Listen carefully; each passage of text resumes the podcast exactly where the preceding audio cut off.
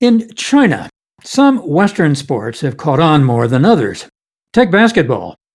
Big enough in the People's Republic for the NBA to make big money playing games in China, recruiting Chinese players who've become superstars in both countries. But baseball? No way. Moves so slowly, it's boring. It has not caught on. Hello again, I'm Warren Olney, and this is the UCLA Anderson podcast How the World Works.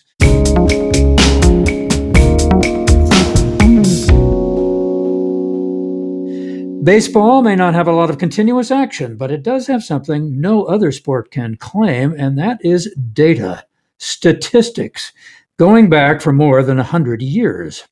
That was discovered by Hengchen Dai, who's originally from China, now assistant professor of management and organizations and behavioral decision making at UCLA Anderson. She found something she needed in baseball, even though she prefers badminton. Professor, welcome. Hi, Warren. Great to be here. Why do you like badminton? Well, badminton is faster, and life is too short for baseball. All right, so life is too short for baseball, but you were able to use four decades of statistics about batting by major league players who were traded in the midseason. What did you find out from all that? Yeah, so I had the luxury to analyze such uh, detailed and longitudinal data to look at what happened when baseball players traded um, either to the same league, just a different team, or to a different uh, league. So, in other words, from American to national or national to American. Exactly. Thanks for clarifying it. And I, I'm interested in whether when people are traded across leagues, which can give them a stronger sense of a fresh start and can give them a reset on their performance, can change their behavior. So let me clarify what I mean by fresh start and a reset on their performance. So when a player is traded from one league to another league, for example, from American League to National League, their statistics are reset in the middle of the season because the new league wants to track the player's performance from a clean slate in order to know how much the player contributes to the new league, right? Just as the, uh, for example, the batting title, the champion is going to be calculated based on people's contribution in the new league. And I call this a reset. It reflects a refresh of your current performance to date, and you have to start from a clean slate.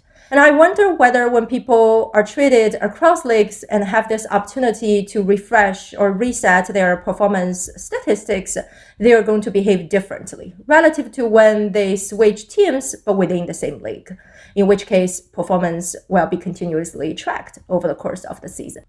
And I find very interestingly, uh, it depends on people's performance before they were traded.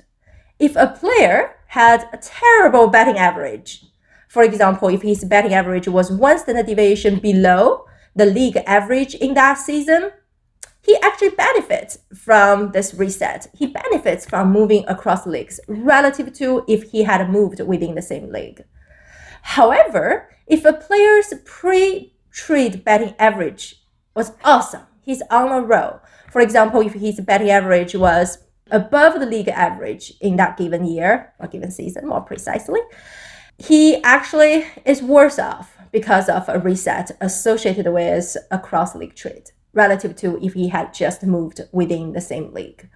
So, in other words, I think cross league trades, which can cause a reset, helps players when they didn't do well in the past, but could harm them if they have done well in the past relative to a within league trade.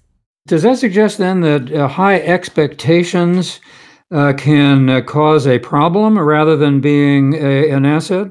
Oh, that's a great question. Yes, uh, that's actually related to uh, the mechanism we find in this paper.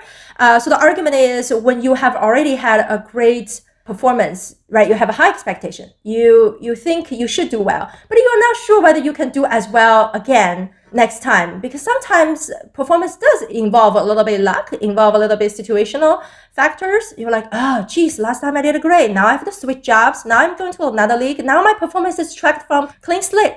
I don't know. Am I going to do as well as before? The the high expectation they have from the previous awesome performance could become a drawback as what you were saying that make them feel uh, ironically less confident about whether they can do it well again if they have to start from scratch you know, the baseball season is underway, and we're all looking at trades that have been made. and uh, uh, of course, everybody who is a baseball fan listening to you is wondering does this apply to the Dodgers today? But that's not what you're looking at. It's something quite different from that. And uh, so go ahead and tell us about uh, your other research.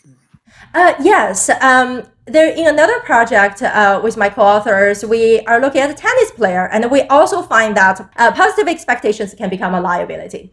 Uh, the idea is with tennis players, as you probably know, in a match, one is more like a favorite because his ranking has been better theoretically he has a higher chance to beat the other player whose rank is worse.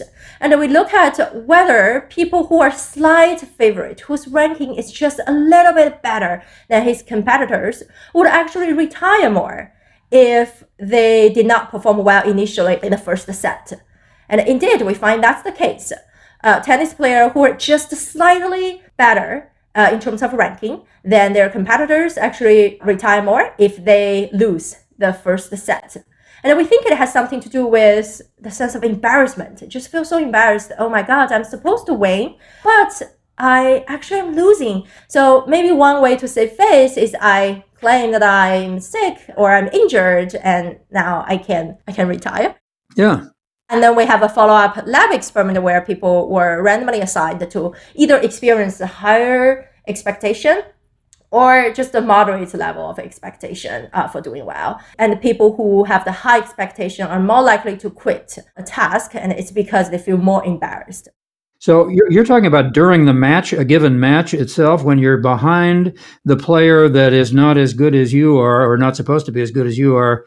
Are you likely then to be a quitter to to slow down rather than speed up and say, "Okay, I'm going to do this. I'm going to beat this person"? Yes, that's our finding. They are more likely to quit. And also we do analysis in a way to ensure that the two players from a statistical perspective are as comparable as possible, for example, in their age. Uh, so I think they are just slightly different in the ranking. That way we can argue, wow, even though the difference is small in their ranking, people still feel, oh, I'm the favorite. I'm I'm better than the other person. I should beat him. And then they're more likely to quit when the game is not going well for them. All right. So I suspect you like tennis better than you like baseball, uh, in as much as you're a badminton fan to begin with. But uh, how does all of this apply uh, to business, for example, or to organizations and to management? Uh, what lessons should people take from this? Yeah, that's a good question. So I can start from talking about the insights I gained from the baseball players. So to recap there, we find that performance really affects how people respond to uh, reset. And I robustly demonstrate this effect with other studies as well. And the one insight from that is managers can help employees psychologically cope with negative feedback if they have not been doing well uh, by offering them the option to reset their performance statistics, even just merely for the tracking purpose, right? So like allowing employees to psychologically feel like, okay, our performance is starting from scratch in a new week. Uh, that way they may be motivated because they think this time I can do better. But then on the other hand, for those people who already do well, I think it's a warning that managers have to be careful that people could feel less confident if you offer this reset opportunity. So one size does not fit all. As you introduce any opportunities that might be associated with reset, for example, when a new manager comes in, and then employees evaluations from the manager's perspective may start from scratch, or the company engage in merger acquisition and the existing infrastructure for evaluation may be gone and then the evaluation may start from clean slate. With all of those possible opportunities for resets managers should be aware that it may have differential consequence for uh, employees. And then for those employees who have been doing well and who might be a little bit self-doubt about their ability to do well again in the new company or in the face of a new manager or in a new scheme of evaluation the manager should help think about how to cultivate those people's confidence again. That's really interesting. Tell us some of the other things that you've discovered from uh, sports studies that you have done that apply, uh, as this does so clearly, to what managers might do or not do. Yeah, so actually, the tennis player and the baseball player study are the only two sports uh, studies I have, but I'm happy to talk a little bit about the tennis study in terms of its implications. So, one thing that we learned from that project, uh, as you were saying, positive expectation can be a liability, uh, is that managers may want, first, I'm not sure managers even aware of this, right? Because usually we think, by giving someone positive uh, expectation, by telling someone, I think you can do well and you have been doing so well, that itself, managers may think can make employees feel good. But what they don't realize is if there is initial uh, disappointment in the performance, afterwards, people may actually uh, become more concerned and upset and embarrassed. So, first, I think managers should be aware of this potential reaction of high expectation player. And the second, uh, to avoid those people feel so embarrassed by the initial disappointment or the initial setback, the managers can think about how to create an environment that focuses more on growth mindset. That is uh, to make people feel like it's okay to have failure, you can grow, and we can learn from mistakes. And that way, if there is initial setback, the high expectation players are not going to be so sensitive to it.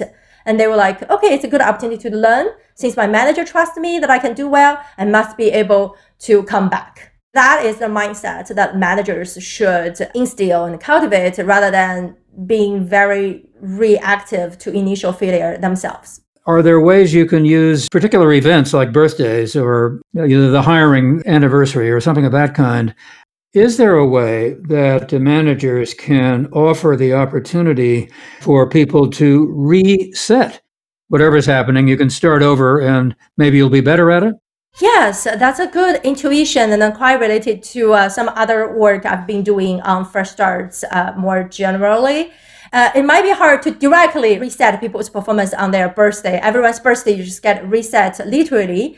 But what could happen is a psychological reset and uh, you can leverage the moment, for example, by sending employees a very beautifully created card and making them feel that they have a fresh start uh, for their own personal and professional life. So it doesn't have to be literally associated with a clean slate on their performance record, but it could be leveraging this new transition points, a starting point of a new chapter in their life to make them feel that they have a fresh start psychologically. And in my other line of work, I actually indeed find that naturally people feel that they have a sense of fresh start at the beginning of a new year, a new week, or a new semester, and also the beginning of a new season, uh, such as the first day of spring. When we highlight those days and measure people's feelings, and we find that people in general, uh, if they have not done well in the past, they believe they could do better after those uh, moments and they feel like they have a bigger distance from their past self that have failed in certain domain and they also feel more motivated to for example pursue the goal again and work on a task harder and going forward after the fresh start that we have highlighted so i definitely think you're spot on that things look like transition points in personal and professional lives like anniversaries at work birthdays and maybe the beginning of a fiscal year for the company, the beginning of a new calendar year could be leveraged in the work setting to make those employees who have not done well uh, to feel that they have a chance to start again. Is that though? Uh, are there potential risks in that? Uh, can there be unintended consequences to that, uh, just as there were in the other things you discussed? Yes, totally. I think I always want to be uh, cautious um, when I prescribe insights from my research, and thank you for giving me the opportunity. And one downside I find is how people react when they are anticipating a fresh start, when they're anticipating a new year. Uh, they may procrastinate in a nutshell if they already have a goal they're working on. For example, think about New Year, right? People might wait to create a resolution. Um, uh, people, sorry, people may wait to continue working on their goal in New Year. Um, if they think about what should I do in December, well, the New Year is coming up. That is a great opportunity for me to work on my goal. I think I will do great in the New Year. So now I can slack off a little bit uh, and just offload my responsibility to my future self.